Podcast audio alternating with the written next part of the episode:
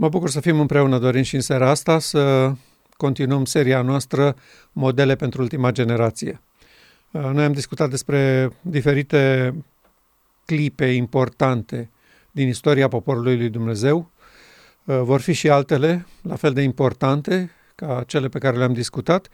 Toate conțin principii și sunt platforme pentru maturizarea unui popor care va face pasul uriaș de la păcat la neprihănire și de pe vechiul pământ pe noul pământ.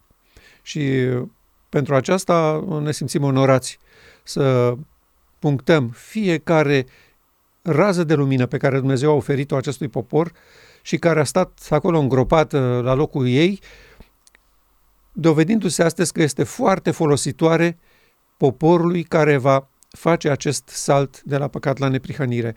Și astăzi vreau să discutăm despre momentul Cadeș Barnea. Momentul când Dumnezeu a considerat că El este pregătit din punctul lui de vedere și că nu mai așteaptă nimic de la ei, să treacă din pustie în țara făgăduită. Acest uh, moment crucial al uh, ieșirii dintr-o lume ostilă, pentru că pustia era ostilă pentru viață, iar ei au avut uh, diverse experiențe uh, foarte neplăcute cu viața din pustie și acum venise momentul trecerii în țara făgăduită. Uh, mă bucur să discutăm împreună despre acest moment. Microfonul la tine. Te salut și eu și mă bucur de ocazia pe care o avem. Îi salut și pe cei care ne urmăresc și uh, sunt bucuros pentru că avem posibilitatea discutării acestor modele pentru ultima generație. Uh, Modelul Kadesh Barnea, deși pare și este un moment al rebeliunii în care se desprinde doar frumusețea a doi dintre oameni care au uh, ales partea de a se încrede în Domnul, cu siguranță că pentru generația finală și astfel de monumente ale rebeliunii sunt uh, modele din care putem să învățăm ca nu cumva să repetăm experiența celorlalte iscoade care au fost acolo. Uh, sunt sigur că uh, învățăm și din ceea ce trebuie să facem și din ceea ce nu trebuie să facem, așa că abia aștept să trecem la studiul acestui caz. Da, uh, istoria este cunoscută, ca de obicei punctăm doar momentele cheie și evenimentele importante care trebuie rememorate, să ne aducem aminte practic de ele, pentru că noi astăzi stăm exact în aceeași poziție ca ei și important este că neprihănirea nu și-a schimbat principiile, va funcționa exact la fel și va fi vai de noi dacă nu înțelegem din experiența trecută a poporului lui Dumnezeu. Cunoaștem toată istoria lor prin pustie, darea legii, ă, stabilirea sistemului ceremonial, ă, toate învățăturile ă, legate de sanctuar și de lucrare preoțească. Toate acestea reprezentau, de fapt, planul de mântuire în simboluri și metafore. E adevărat că ei n-au înțeles lucrurile acestea, au crezut că acestea sunt lucruri uh, de făcut sacramente din ele, de păzit, de uh, executat uh, și că sunt meritorii. Și, sigur, la acel nivel al primului contact cu ele, poate sunt de înțeles. Certe că le-au luat în serios, le-au acceptat, au făcut tot ceea ce aștepta Domnul de la ei, au făcut cortul întâlnirii și așa mai departe. Și acum Domnul a spus, bun, suficient cât v-ați stat în pustie. E ok. Mergeți că eu v-am pregătit țara. Permanent, în această perioadă, Domnul a ținut să-i, uh, uh, să-l informeze pe Moise și să sublinieze că țara bună în care dorește Domnul să-i ducă este o țară în, în care curge lapte și miere și că este o făgăduință a Domnului. Nu este un teritoriu de ocupat prin putere militară. Ei n-au reușit să înțeleagă acest lucru și greșeala principală pe care cred eu că au făcut-o a fost că atunci când au trecut Marea Roșie și s-au trezit pe malul celălalt, fără niciun fel de, de amenințare militară, în loc să aprecieze la maxim că în lupta asta nu aveți de luptat, stați liniștiți, deci nu vă trebuie arme, nu vă trebuie nimic, ei au făcut greșeala fatală să adune toate armele pe care uh, le-au scos la, la țărm marea uh, cu soldații pe care îi aducea morți la țărm. Și s-au înarmat cu armele respective și au considerat că uh, ei trebuie să lupte cu dușmanii și de aceea au avut toate problemele din timpul trecerii prin pustie, cu neamurile care îi amenințau că îi distrug, au trebuit să se lupte și așa mai departe, pentru că ei au crezut că au un rol în această bătălie. N-au reținut elementul crucial al trecerii Mării Roșii. Dar voi stați liniștiți. Și asta i-a făcut să creadă că ei trebuie să fie un fel de armata Domnului, care să curețe uh, țările respective de păgâni. În țările astea, în Canaanul ăsta unde ne duce Domnul, uh, sunt păgâni. Noi trebuie să mergem să-i omorâm. Asta a fost mentalitatea lor permanent, în ciuda avertizărilor Domnului că este o țară a făgăduinței. Și bun, ajung la, la graniță și interesant, uh, raportul biblic nu subliniază lucrul ăsta, dar spiritul profetic ține să-l amintească. Nu Domnul le-a cerut să trimită spioni. Că Domnul nu avea nevoie de spion, că știa ce e acolo. Ei au cerut lui Moise, nu putem intra în țara aceasta fără să știm, ne ducem orbește. Și, dar chemarea tocmai asta era. Eu vă invit să intrați prin credință. Prin încredere în puterea celui care ne urmărește în stâlpul de nor și în stâlpul de foc noaptea. Prin această putere vreau să intrați. Și ei au spus, nu, nu, vrem neapărat să vedem în, cu ochii noștri care e situația, ca apoi să ne facem proiectele de atac. Gândire pur omenească, fără niciun fel de credință. Și Moise s-a dus și a spus Domnului, Doamne, iată ce-mi cer ăștia. Să trimitem spioni acolo. Și Domnul a zis, dacă asta cer și asta vor, foarte bine. Numai, te rog mult, alege ca toți cei care se duc în țară să fie conducători ai triburilor, oameni cu nume, oameni importanți. Oameni în care să poporul să aibă încredere. Da? Și au trimis dintre conducătorii triburilor 12, 12 oameni. Aceștia au mers, au văzut țara, s-au întors sănătoși, adică uh, populațiile respective nu i-au arestat. Da? Nu i-au uh, băgat la pușcărie, nu le-au luat gâtul, deși știau că există un popor numeros la granițele lor care poate fi periculos pentru ei, că aveau și ei spioni, sisteme de informații, așa rudimentare cum erau, dar toți știau ce se întâmplă în jurul granițelor lor. Oamenii s-au întors bine cu fructe extraordinare, cu ciorchini uriași de struguri și așa mai departe. Au venit în tabără, s-au adunat tot poporul, Moise, Aron și ei au dat raportul. Și au spus, țara este extraordinară, este bogată, fructele, iată, excepțional. Numai că avem o problemă. Nu o să o putem să o luăm, adică să ne luptăm să-i batem pe ea. Uh, cetățile sunt întărite, uh, au armată, am văzut uriași, pe lângă ei eram ca lăcustele. Da? Parcă eram niște lăcuste, a fost raportul lor. Și în acest moment poporul a intrat în panică. Ei credeau că să se ducă și o să găsească uh, câteva femei cu două bețe în mână pe care o să le bată zdravă și o să le ia țara. Probabil nu vă așteptați să fie populație, să fie armată, să fie uh, cetăți.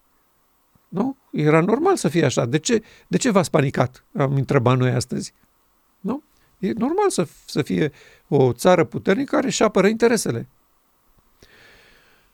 În acest moment de, de panică, doi dintre mm, spioni, Caleb și Iosua, s-au ridicat și au spus nu vă speriați și nu vă înspăimântați de, de acești oameni.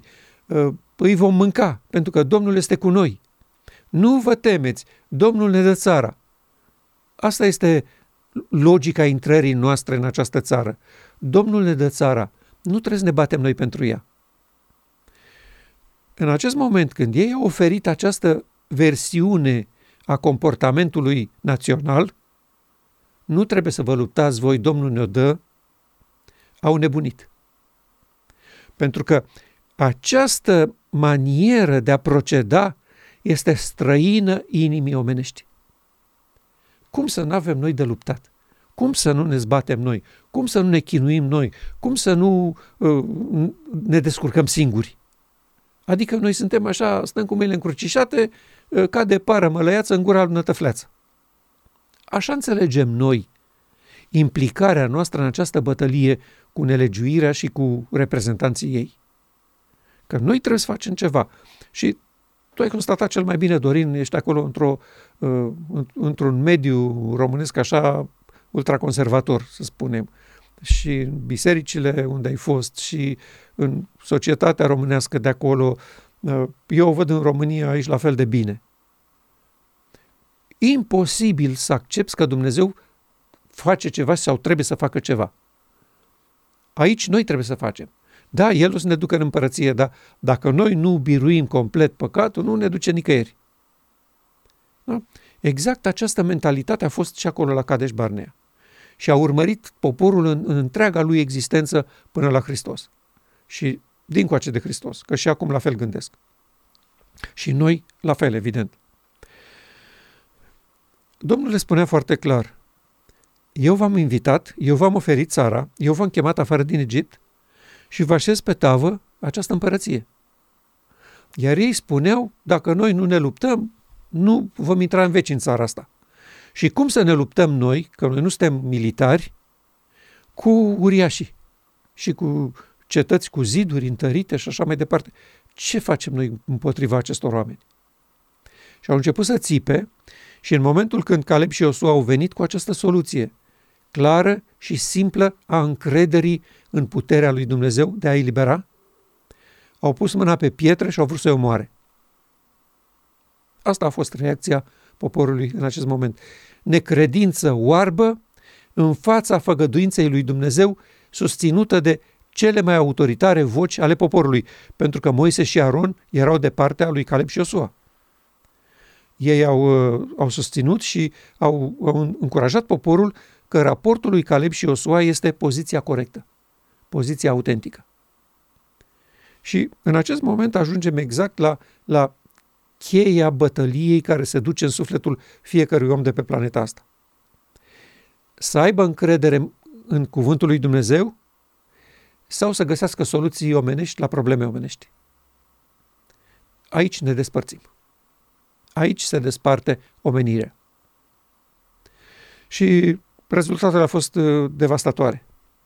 Moise a intervenit și el și i-a rugat să aibă încredere în Domnul și în puterea lui.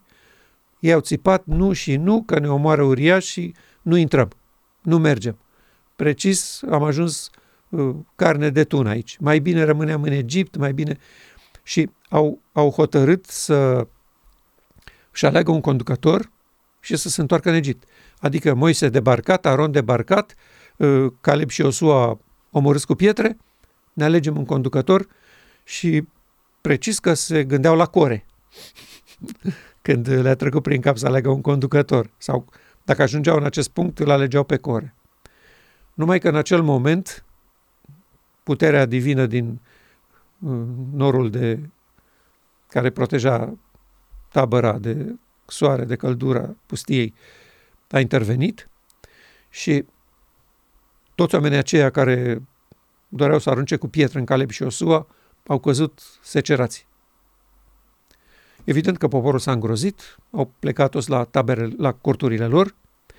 Toată noaptea a fost jale și plânset în tabără. Da, mai bine rămâneam în Egipt, mai bine nu era mai bine de noi dacă nu făceam asta, nu făceam asta, stăteam cu minți acolo, faraon ne dădea mâncărică, eram bine la casele noastre. Ce nebunie! Ce nebunie! Și a doua zi când se trezesc, uh, îi apucă credincioșia. Bun, acum gata, uh, noi am fost necredincioși Domnului, n-am vrut să intrăm în țară, acum intrăm. Hotărâți s-au pregătit pe detașamente, pe, cu comandanții de triburi și așa mai departe să intrăm. Și Domnul îi spune lui Moise, ce nebunie fac aici? Nu se mai poate. Nu se mai poate cu atitudinea asta. Înapoi în pustie. Și i-au spus, nu, ne vom urca pe munte. Adică vom intra în țara respectivă. Și Moise le-a spus, nu intrați, că să vă măcelărească. Domnul nu este cu voi. Când El v-a invitat și v-a cerut să aveți încredere în, în El, Domnul era cu voi. Nu s-a atingea nimeni de un fir de păr din capul vostru. Acum vreți să intrați când Domnul nu mai este cu voi? Vă vor măcelări. Și nu au vrut să asculte. Nu, ei tot croiți pe vom face noi. Și evident că oamenii acum intraseră în panică, văzuseră ce se întâmplă la granițele lor, se pregătiseră de luptă, oamenii aceia erau luptători, da, aveau armată profesionistă, nu erau uh, sclavii eliberați fără niciun fel de experiență militară, fără nimic. Și evident că i-au măcelărit și au luat-o la fugă de acolo. Aceasta este atitudinea poporului lui Dumnezeu din toate timpurile. Neîncredere în chemarea făgăduinței, veniți că vreau să vă vindec. Nu trebuie să faceți nimic pentru asta, că nu puteți. Că dacă puteți, nu mai era nevoie să intervin eu. Dar nu puteți face nimic. Eu intervin. Eu v-am promis țara, eu vă duc în ea. Și uh, dintre cei zece, doi au spus, aveți încredere în Domnul că este o făgăduință, iar zece au spus, noi am văzut, asta e realitatea, astea sunt faptele, n-avem nicio șansă. Necredință absolută. Iar poporul a fost de acord cu cei care au spus necredință absolută. Vreau să subliniez în primul rând faptul că uh, moartea celor 10 iscoade nu a intervenit în urma unei pedepse al lui Dumnezeu. Uh, și de ce spun lucrul acesta? Pentru că din momentele acestea de rebeliune, din mon- monumentele acesta de rebeliune, uh, Uh, ca și din altele care țin de experiența poporului Israel de la ieșirea din Egipt, noi uh, încă avem uh, mentalitatea aceasta unui Dumnezeu care alege spioni, care îi omoară pe unii, trimite șerpi înfocați, îi lovesc pe alții, îi omoară pe Core Datan și Abiram, deschide pământul. Evenimentele sunt extrem de, exemplele sunt extrem de violente și uh, Biblia îl prezintă pe Dumnezeu ca fiind autor. Trebuie să fim corecți la punctul acesta și așa este prezentat.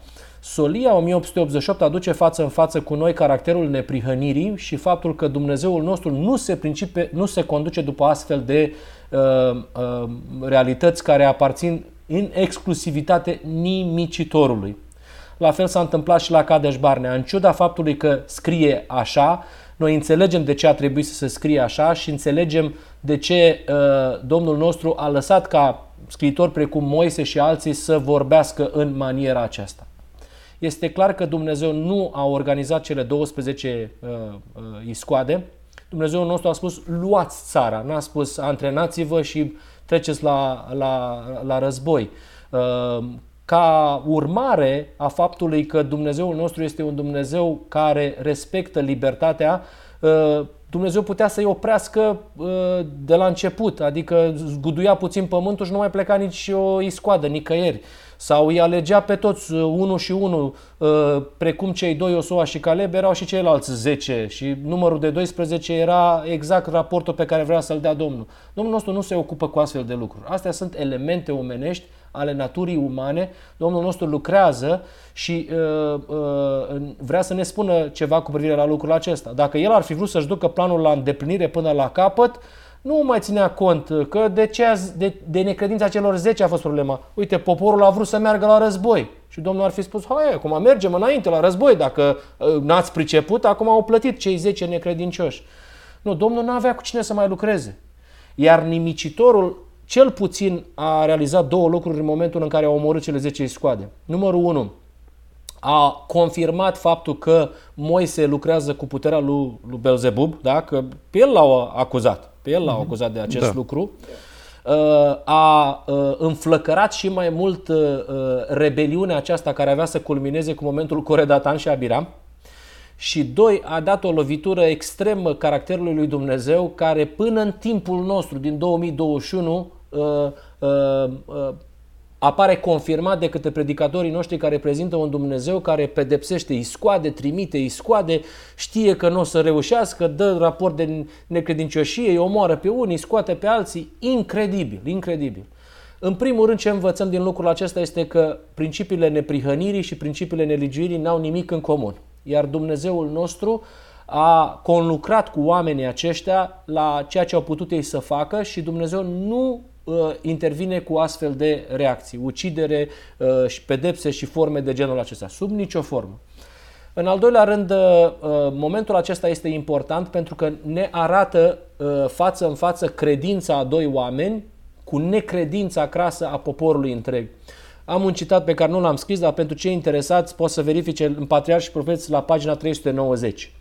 Dacă numai doi oameni ar fi adus raportul cel rău, iar ceilalți zece i-ar fi încurajat să ia țara în stăpânire în numele Domnului, și atunci ei ar fi primit sfatul celor doi, ne luându-i în seamă pe cei zece din cauza necredinței lor păcătoase. Dar nu erau decât doi care susținea ce era drept, în timp ce cei zece erau de partea răzvrătirii. Cum îți explici, vreau să te întreb pe tine, uh, cum îți explici că și dacă erau 10 care au duceau un raport bun, tot poporul n-ar fi primit? Cum îți explici reacția aceasta a ființei umane? Necredința profundă din inima omenească generată de legea păcatului și a morții. Noi toți suntem înclinați 100% să căutăm soluții omenești și să procedăm omenește, și suntem departe de a accepta că Dumnezeu poate dorește sau uh, vrea să intervină în treburile noastre de această manieră creatoare. Noi suntem ancorați în lumea asta limitată, care funcționează după principiile pomului cunoștinței pe care le-am văzut, le-am experimentat, uh, le-am trăit în decursul a mii de ani. Și suntem atât de ancorați și de, de prinși de această realitate că ce faci cu mâna ta e bun făcut și că altceva nu prea merge să se întâmple, încât pentru ei era absolut nebunească propunerea asta. Nu faceți nimic, că vă dă Domnul țara. Fui, fugi de aici. Cum o să ne dea Domnul țara? Trebuie să ne batem, să-i gonim pe ea, nu? Nu asta așa. A, că ne dă putere, că ne întărește brațul, că uh, ne face mai, mai uh, răi decât ceilalți. Asta e ok, uh, credem. Dar noi trebuie să punem mâna pe sabie să-i dăm pe ea afară. Asta era mentalitatea lor. Ca și mentalitatea noastră de astăzi cu privire la eliberarea de păcat. E, păi bun, o să ne dea Dumnezeu putere, o fi, o fi cu noi, asta credem. Dar eu trebuie astăzi să nu mai fac asta, să nu mai fac asta, să nu mai fac asta. Dacă eu nu iau decizia asta și nu mă lupt la sânge să nu le mai fac, nu va veni niciun fel de eliberare din partea lui Dumnezeu. Asta este mentalitatea așa cum. De aceea uh, Sorai spune că și dacă 10 spuneau cum trebuie, poporul tot așa făcea, pentru că poporul e permanent uh, împins de, de propria lui necredință în direcția asta a faptelor, a făcutului, a acționatului, nu a stați liniștiți. Nu le intră în cap că e posibil așa ceva. Deși au avut nenumărate argumente că așa se întâmplă. Iar ei erau chiar oameni în viață care trecuseră prin Marea Roșie. Pentru noi ar fi mai greu acum, dar pentru ei chiar era proaspătă treaba. Chiar era la... cu ei se întâmplase. Și în loc să spună, mă, stai puțin, noi am trecut prin marea aia, s-a deschis singură, a stat deschisă singură, după ce am trecut noi s-a închis peste egipteni. Nu învățăm nimic de aici? Nu ne-a spus nouă Dumnezeu să stăm liniștiți acolo pe mal, cu egiptenii în spatele nostru cu săbiile scoase și cu marea în fața noastră imposibil de trecut? N-a avut Domnul uh, uh, dreptate când ne-a spus prin Moise, stați liniștiți că pe egiptenii ăstea nu o să-i mai vedeți niciodată? Noi suntem în viață și egiptenii sunt în fundul mării. Chiar nu învățăm nimic de aici? Ar fi trebuit să, să raționeze ei. Ei bine, nu. Iată că nu. Și noi astăzi avem de-a face cu exact aceeași necredință, Dorin. Absolut cu aceeași gen de necredință și neîncredere că Dumnezeu este dispus și poate să facă ceea ce a promis în Ezechiel 36 cu 23 și versetele următoare. De aceea cred că uh, poporul a reacționat în felul acesta. În Moise nu aveau încredere, în Dumnezeu nu aveau încredere, dar se bucurau de protecția lui ziua și noaptea se bucurau că le-a dat să mănânce hrană în pustie și că i-a, i-a ferit de moarte și de vrăjmași. S-au bucurat că uh, sandalele nu, nu li s-au învechit în picioare. Da?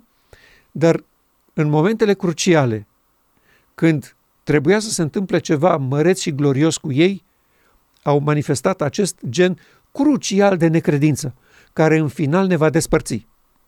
După întrebarea tristă a Domnului Hristos, dar când va veni Fiul omului, va găsi el credință pe pământ? Noi avem de face aici la Cadeș Barnea cu această atitudine, o completă lipsă de încredere în puterea lui Dumnezeu de a mântui. Fratele Taylor Bunch eh, are o carte în care vorbește despre comparația dintre poporul Israel și poporul Advent ca și mișcare și de faptul că se aseamănă foarte mult uh, experiența lor cu uh, experiența noastră și noi repetăm uh, repetăm la fiecare pas greșelile lor monumentale, inclusiv, uh, inclusiv pe acesta. Uh, cred că este știută pentru iubitorii Soliei 1888 faptul că deși experiențe precum Marea Roșie încă nu s-au întâmplat și vor avea loc în viitorul apropiat, că ai dat exemplu de, de acest eveniment, uh, acest uh, eveniment al celor 12 iscoade are o împlinire în trecutul nostru foarte apropiat, al istoriei noastre din timpul nostru și anume uh, comparația care este uh, într-o similitudine aproape perfectă cu uh, ceea ce s-a întâmplat la conferința generală din 1888. Aș vrea să, să, să prezinți puțin asemănările frapante între momentul Cadeș Barnea și ceea ce s-a întâmplat cu trimișii speciale al lui Dumnezeu, frații, frații Jones și Wagner. Noi, ca niște iubitori ai Solii 1888, reconfirmăm ceea ce și alți frați au văzut, precum fratele Taylor Bunch. Te rog să exprimi uh, pentru noi astăzi ce înseamnă faptul că episodul acesta uh, nu numără mai mult de 130 de ani uh, în repetarea lui. Exact ca și poporul în pustie, pionierilor adventiști și proaspetei mișcări advente care s-a ridicat pe umerii lor în acei ani, Dumnezeu le-a oferit informațiile vitale pentru îndeplinirea scopului lor măreț, onorarea lui Dumnezeu în fața întregului univers, prin stoparea marii controverse dintre bine și rău pe planeta Pământ. Li s-a oferit lumină cu privire la sanctuar, cu privire la Hristos de dincolo de perdea, cu privire la sabat, cu privire la starea sufletului în moarte. Le-au dat reguli de sănătate, așa cum evreilor le-au dat regulile sistemului ceremonial de sănătate. Că așa, și acolo erau multe reguli care țineau de sănătate, de reforma sanitară. Exact după același tipar, Dumnezeu a procedat acum cu mișcarea adventă. Da? Uh, i-au scos din mijlocul bisericilor apostaziate, așa cum pe Israel i-au scos din uh, Egipt, uh, i-au dus pe o platformă de adevăr prezent, nemai văzută, le-a dat un succes misionar formidabil pe care nu-l anticipau neam de neamul lor dacă i-ar fi întrebat cineva, i-a pregătit pentru momentul culminant al intrării în Canaan. Și în momentul în care uh, ei s-au format ca popor, existau uh, adventiști pe toate continentele din, în acel moment, Domnul a trimis doi soli, precum Caleb și Iosua, cu o solie foarte prețioasă de, de, de har abundent, care să le atragă atenția că solia îngerului al treilea aceasta pe care ei se simt îndemnați să o predice și să o publice, arată calea în Sfânta Sfintelor. Și calea în Sfânta Sfintelor este aceasta, anunții, a unirii omenescului cu Divinul. Marele nostru preot, părăsind Sfânta și intrând în Sfânta Sfintelor în 1844, a trecut la faza lui de vindecare a poporului, întâi a celor morți în Hristos, apoi a unei generații în viață. Iar poporul advent al, al mișcării aceleia era chemat să fie generația în viață prin care Dumnezeu să onoreze făgăduința lui din Ezechiel 36 voi fi sfințit în voi sub ochii lor. Și i-a trimis pe John și Wegener cu un început, evident, cu, cu slabul început al solingerului al treilea, să le atragă atenția că dincolo de perdea se întâmplă ceva vital și că ei încă n-au înțeles, nu știu ce se întâmplă și că sunt invitați la această mare operațiune a marelui nostru preot. Vă rugăm, poftiți dincolo de perdea și ar fi descoperit imediat toate aceste paragrafe, toate aceste versete. Deja înainte de 1888, Sora White avertizase că uh, părtășia de natură divină este soluția. De asemenea, avertizase că ei unul după altul s-au întors de la perdeaua din Sfânta a Sfintelor înapoi în Sfânta, unde satana oficia slujba îndreptățirii în credință. Uh, paragrafe de genul ăsta uh, biserica a întors spatele lui Hristos, conducătorul ei, și se îndreaptă repede spre Egipt. Păi despre ei era vorba acolo. Și în loc să se alerteze, și în loc să intre în panică, și să înțeleagă că sunt pe un drum greșit, au continuat să spună, no, totul e bine, mulțumim Domnului, lucrurile merg cum trebuie, nu avem nicio problemă. Și în această situație, singura posibilitate a Domnului a fost să-l trimită pe Caleb și Osua al vremilor, pe John și pe Wagoner, să le atragă atenția că ei nu sunt în poziția care să-i permită lui Dumnezeu să fie onorat, sfințit în voi sub ochii lor. Și de aceea uh, Soroaita insista foarte mult uh, în timpul sesiunii. Fraților, aici este mare lumină. Și ei se gândeau, ce lumină e asta? Că noi știm îndreptățirea prin credință de când am pus mâna pe Biblie, spunea fratele Smith. Nu se poate, asta e o lucrare de, de inovație și dezintegrare. Da? Din gura celui mai important om al mișcării. Deci Dumnezeu dorea să-i treacă granița în țara Cananului, Satana știa că Dumnezeu o să-i treacă granița și că ce a trimis prin John și pe Wegener este atât de periculos pentru împărăția lui, încât a pregătit decretul duminical în Senatul American, iar conducătorii noștri dormeau, desforăiau pe scaunele lor de pluș de la conferința generală, convinși că ei sunt biserica, că ei au primit adevărul și că singura lor misiune și sarcină este să prezinte adevărurile adventiste lumii. Să ducă Evanghelia aceasta pe care i-au primit-o până la marginile pământului. Ori Domnul dorea să-i așeze pe ei în fața lumii, ca lumea să înțeleagă scopul său etern cu ei. Nu, nu ca ei să vorbească. Nu era ceva de comunicat, era ceva de demonstrat. Și ei n-au reușit să înțeleagă acest lucru. Le era mai ușor să facă ceva decât să creadă ceva am, avem ceva de făcut, avem o misiune, exact după, după limbajul prietenilor împăratului din pilda Domnului Hristos cu nunta. Au venit servitorii și au spus, iată invitația de nuntă și ei au zis, avem ogor, avem muncă pe ogorul nostru, pe tarlaua Evangheliei, cum zicem noi astăzi, uh, ușor uh, uh, în bătaie de joc. Da? Oamenii au tarlaua Evangheliei pe care trebuie să activeze nu vor să vină la nicio nuntă. Nu interesează pe ei nicio nuntă. Și exact această atitudine a stopat calea Domnului în împlinirea scopului său etern cu acea generație. A fost aceeași necredință care a întors poporul advent în pustie și în jurul muntelui în care încă continuăm să ne învârtim. Biserica acum este în pustie, nu a intrat în țara făgăduită, nu a primit făgăduința din Ezechiel, nu crede în ea, nu o tratează cu seriozitate și de aceea toate aceste generații de, de atunci, de la Minneapolis și până acum, au trebuit să treacă la odihnă și n-au văzut niciun fel de țară făgăduită. Pentru că n-au onorat făgăduința lui Dumnezeu în a scrie legea în mintea și inima lor. Ei au crezut că prin ascultare de porunci, de legi, de principii, de uh, memorat versete din Biblie, legea automat se scrie în mintea lor. Și că la o vârstă de 60, 70, 80 de ani, deja legea e în inima ta. Și realitatea ne arată că nu e nicio lege și că nu se întâmplă nimic în acest popor, ba din contră. Interesul oamenilor scade, pentru că nu văd împlinindu-se nimic din toate făgăduințele pe care ei le-au făcut proeminente în acest popor. Și constată toți că teologia bisericii în acest moment este via mormânt. Vrei să fii mântuit? Aici trăiește, fii bea de treabă, fii de partea Domnului, că după ce o să mori o să mergi în cer. Această teologie este predicată de toate bisericile creștine la ora actuală. Poporul acesta a fost chemat pentru un cu totul alt scop și neamurile vor cunoaște că eu sunt Domnul când voi fi simțit în voi sub ochii lor. Nu suntem încă în această poziție pentru că ne-am bătut joc de intenția Domnului prin John și Wagner în 1888. Putem să cântărim momentul Cadeș Barnea, uh, ceea ce și facem, și putem să cântărim momentul Cadeș Barnea, care a avut loc acum 130 de ani.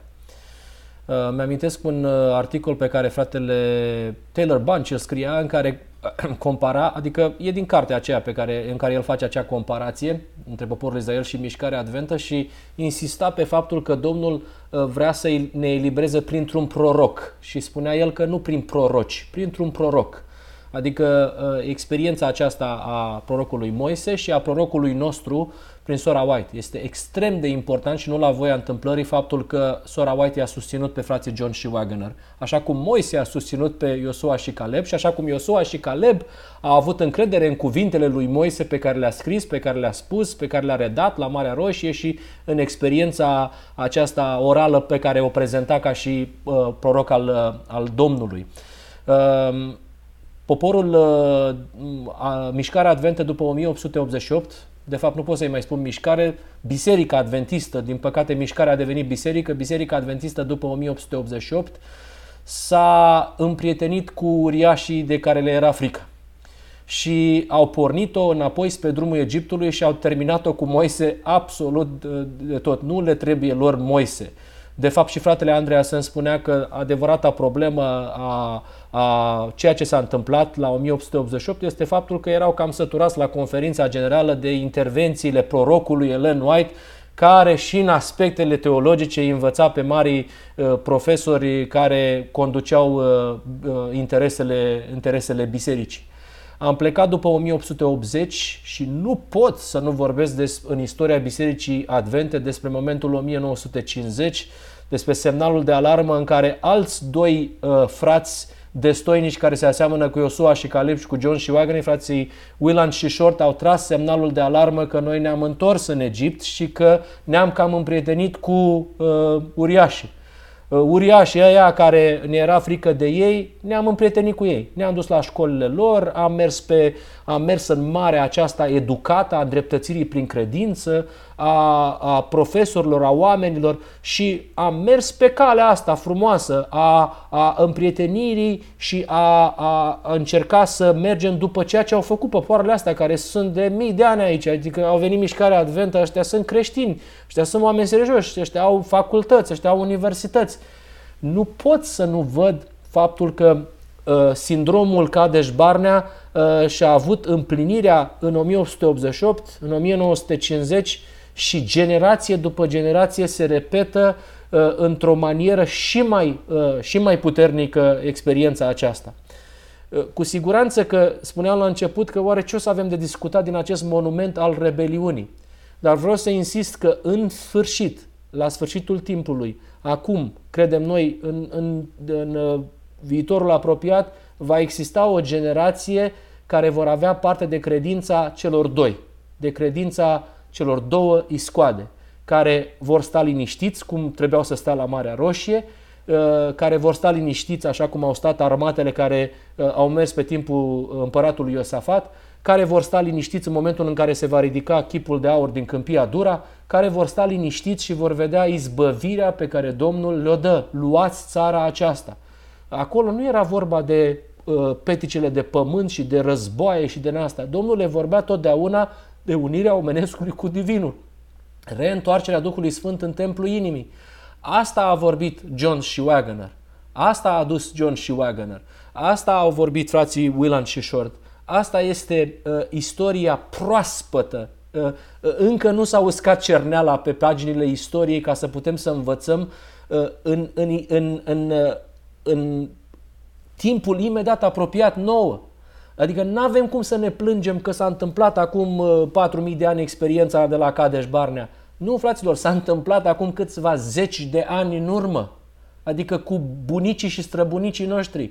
Mai mult decât atât, cred că nu putem să mai dăm înapoi. E un semnal de alarmă care ar trebui să ne readucă față în față, să depășim acest sindrom al complexului lăcustei ai tu un articol în care vorbești de complexul lăcustei. Parcă eram niște lăcuste.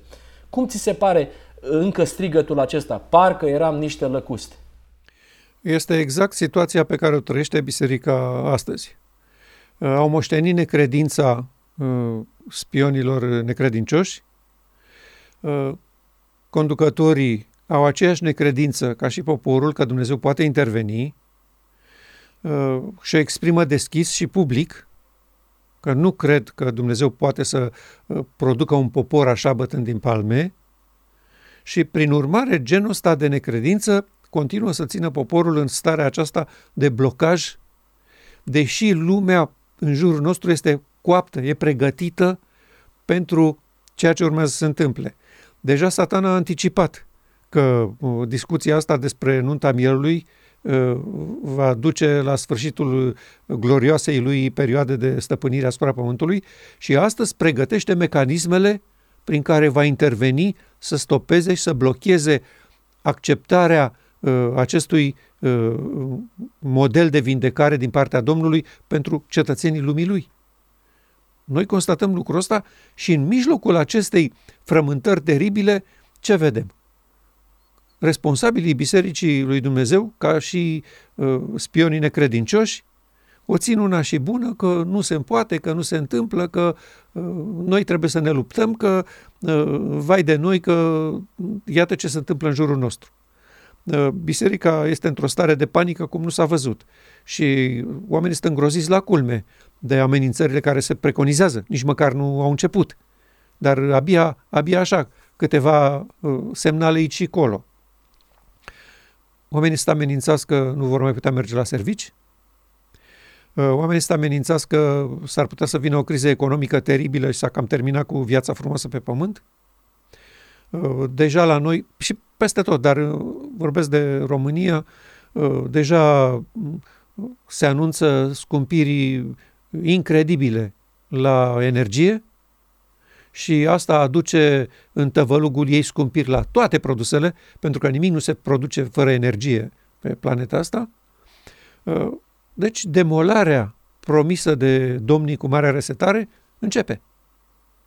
Și poporul nostru, în loc să se bucure, în loc să ridice capul sus și să spre cer și să laude pe Domnul și să, să vadă că izbăvirea se apropie, tremură în fața acestor uriași și se îngrozesc și se uh, frisonează, întrebându-se mâine ce o să mâncăm, uh, gândindu-se la prajii din anii trecuți și la pepenii uh, de acum 10 ani. S-a terminat cu genul acesta de omenire. Chiar reprezentanții acestei lumi ne-au spus-o. Luați-vă adio de la genul acesta de viață și de trai planeta intră într-o cu totul altă fază a existenței ei, doar că ei speră să țină lucrurile sub control. Indiferent ce ar însemna asta din punctul lor de vedere. Și din punctul lor de vedere chiar nu contează prea mult ce crede prostimea urât-mirositoare. Ei au proiectele lor, planurile lor.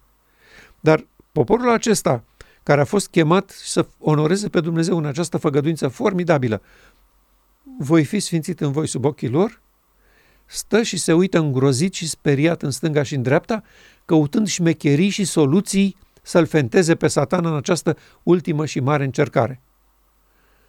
Unii visează să facă cumva să obțină pașaportul verde fără să se vaccineze, alții visează să uh, uh, îi fenteze la servicii, să îi accepte uh, cu șmecherii și cu tot felul de, de sfori trase fiecare încearcă să scape pielea după metodele omenești ale acestor oameni despre care am discutat. Da? Trebuie să muncim, trebuie să luptăm, trebuie, vai, ne omoară, vin peste noi, nu mai avem ce face. Nu există acea încredere în puterea lui Dumnezeu de a mântui despre care vorbea declarația inspirată. Da? Și nu este pentru că până acum n-au experimentat-o, n-au știut nimic de ea, au sfidat-o Asta e și mai grav. Au sfidat-o și au bagiocorit-o ani de zile și acum evident că uh, aceasta nu vine într-o secundă. Poporul acesta are milioane de membri care nu știu să deosebească stânga de dreapta, nu înțeleg ce se întâmplă pe plan internațional în lume, nu știu ce se întâmplă cu conducătorii lor și ce urmează și ce doresc aceștia să facă cu societatea, sunt complet rupți de realitate. Pentru că singurul lor interes de până acum a fost să-și croiască o viață cât mai caldă și mai plăcută pe această planetă sub stăpânirea lui Azazel. Și acum toate aceste răsturnări dramatice de, de situație îi iau prin surprindere, îi îngrozesc, îi sperie, le tulbură somnul și liniștea sufletească. Dacă ar fi să întreb pe cei care ne urmăresc, care credeți că este starea bisericii? Este mai degrabă pe ADN-ul celor 10 iscoade sau pe ADN-ul celor două iscoade? Exprimându-mă în forma aceasta metaforică. Și necredința care există, lupta pentru a lua uh, pământul acesta care uh, face parte din vechea omenire, reprezintă mentalitatea de bază care conduce poporul acesta. Uh, cred că una din marile schimbări care uh, va trebui să fie percepută de ultima generație este că în final uh, noi va trebui să învățăm că nu avem niciun drept și nu suntem chemați să luptăm absolut pentru nimic din vechea lume. Absolut deloc. Uh, ai avut o prezentare în care ai vorbit și ai insistat pe faptul că noi suntem cetățeni ai unei alte omeniri, avem pașaportul și ne-am pus uh, uh, dorința de vaccinare în Sfânta Sfintelor. Uh, noi n-am trăit această experiență. La ora actuală, Biserica Adventistă de ziua șaptea se mai agață de, de lumea aceasta prin faptul că, uite domnule, luptăm pentru drepturile omului, luptăm pentru săraci, luptăm pentru uh, uh, nedreptățile care se întâmplă între bărbați și femei, să aibă salariul la fel, să fie hirotonite, să fie libertate, egalitate, toate lucrurile astea. Noi nu înțelegem că sub conducerea, sub conducerea mentalității lui Iosua și Caleb, generația finală va trece prin experiența în care vor spune noi nu suntem membri ai acestei omeniri. Vor să facă uh, vaccinare completă, nouă ordine mondială, nouă resetare, uh, ca și Domnul spunem și noi, faceți tot ce vreți, e lumea voastră. Dacă bunul Dumnezeu l-a dat libertate, ce căutăm noi? Ce căutăm noi la așa ceva? Când Domnul ne-a spus, nu e treaba voastră, nici eu nu m-am băgat la așa ceva. Eu nu m-am băgat la așa ceva și voi vă băgați la așa ceva. Uh, principiul care uh, uh, mă zguduie în ființa mea este că pentru prima dată realizez ce înseamnă să îți pui încrederea complet în Domnul și să nu mai ai parte de nimic din lumea aceasta care pentru noi până acum au reprezentat ajutor. Vine poliția, vine parchetul, vine bă, drepturile omului, vine conștiința, vine biserica, vine pastorul, vine cine vrea. Nu o să le mai avem nici pe acestea. Ești de acord că este una dintre cele mai puternice uh, uh, experiențe pe care ființa umană le va trăi pentru că lovește exact în, în sistemul de conservare a sistemului uman și de protecție. Noi nu suportăm și nu credem că putem să ajungem în situația aceea încât uh, ne bazăm pe o lume pe care n-am văzut-o decât în omul Iisus Hristos și că va trebui să lăsăm absolut tot ceea ce este în lumea aceasta. Poporul acesta a fost educat și învățat ani de zile să se lege de lumea aceasta, să se simtă bine în lumea aceasta, să facă tot ce se poate ca să fie acceptat de societate. Uh, ne-am bătut cu autoritățile pentru copiii noștri să meargă uh, în școlile lor, uh, să fie acceptat să dea examenele duminica și nu sâmbătă și așa mai departe. În mentalul colectiv al acestui popor, s-a creat această atitudine că aici e viața noastră, aici trebuie să trăim, aici trebuie să muncim, uh, aici e locul nostru. Decât așa, poetic și din când în când, în câte o cântare sau poezie, mai spuneam că această lume tristă nu e casa mea, știi? Dar uh, și de aici înțelegeam așa, uh, nu e casa mea în viitor după ce mor, dar deocamdată ne-am bătut la sânge pentru casa asta, de pe planeta asta. Și prin asta nu am făcut decât să susținem și să continuăm și să prelungim împărăția acestei lumi care este în conflict cu împărăția lui Dumnezeu. Și noi suntem membri ai acestei coaliții împotriva lui Dumnezeu, chiar dacă cu gura spunem că noi îl iubim pe Dumnezeu și ne place Dumnezeu.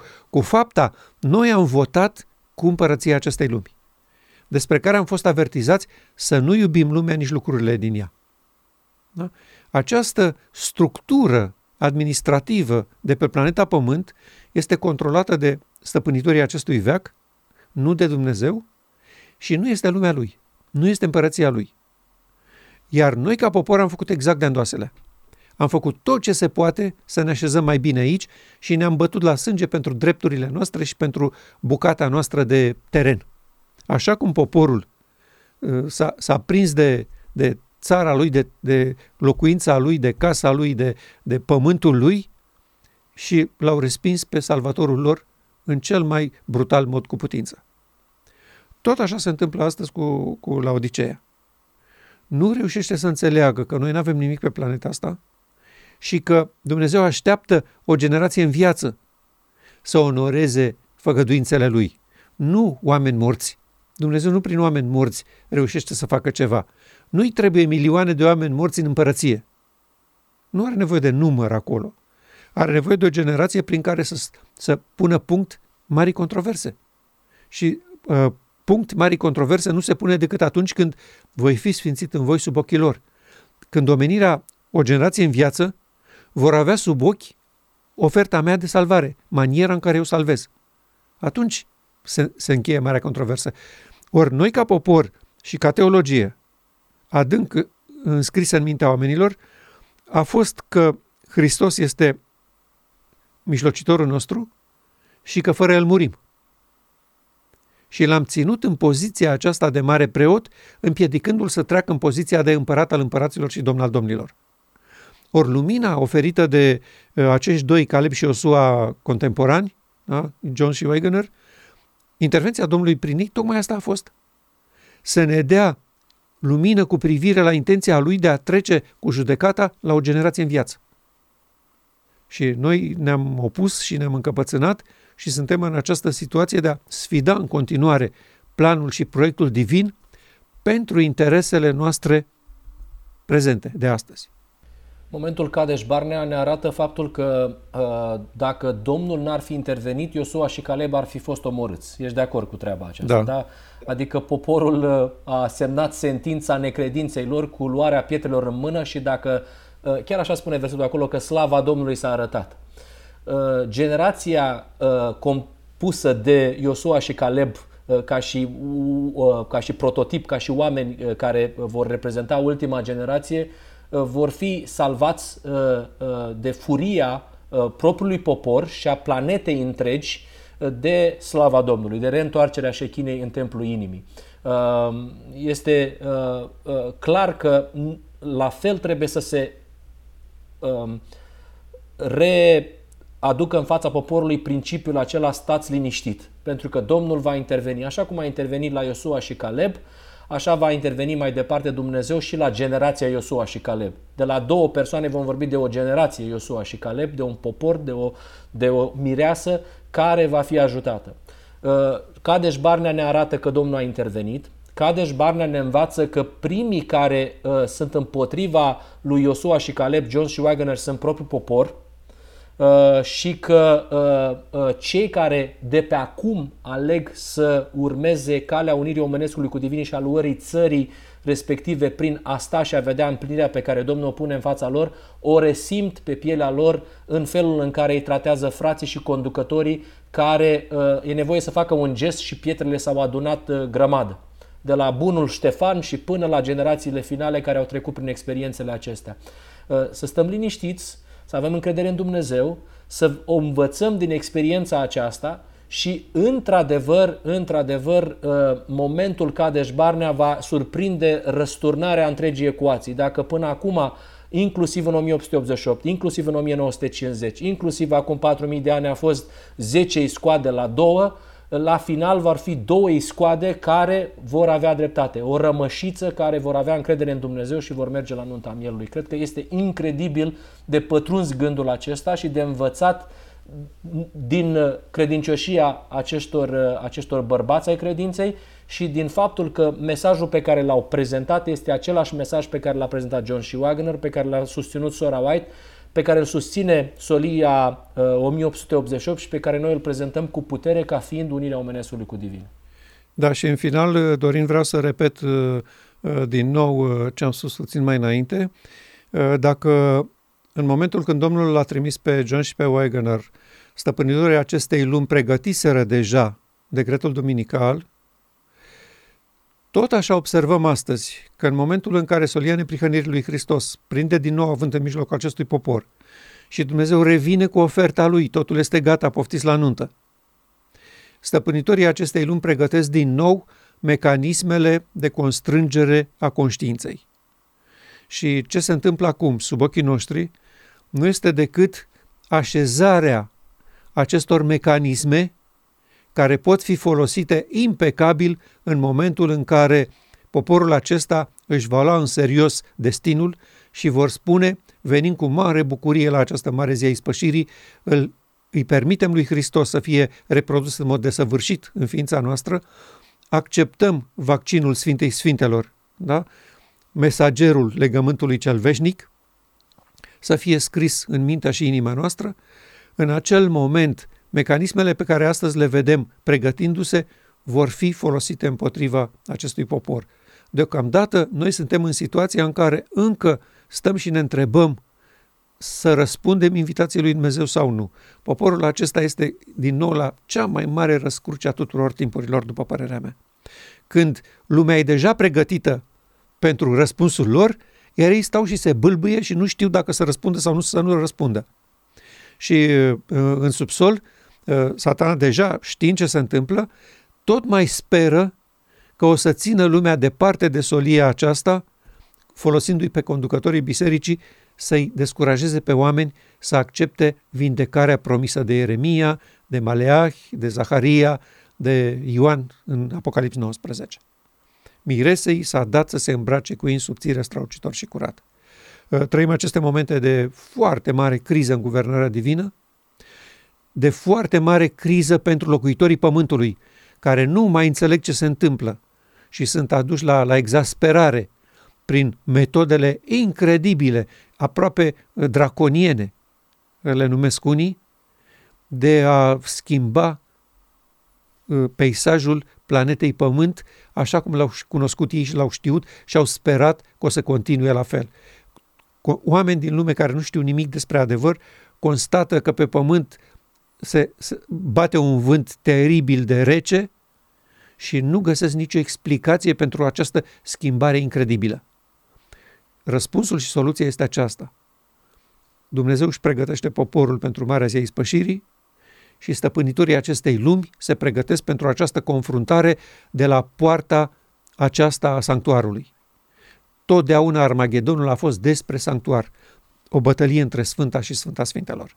Și în acest vârtej ne aflăm noi chiar acum cu acest popor.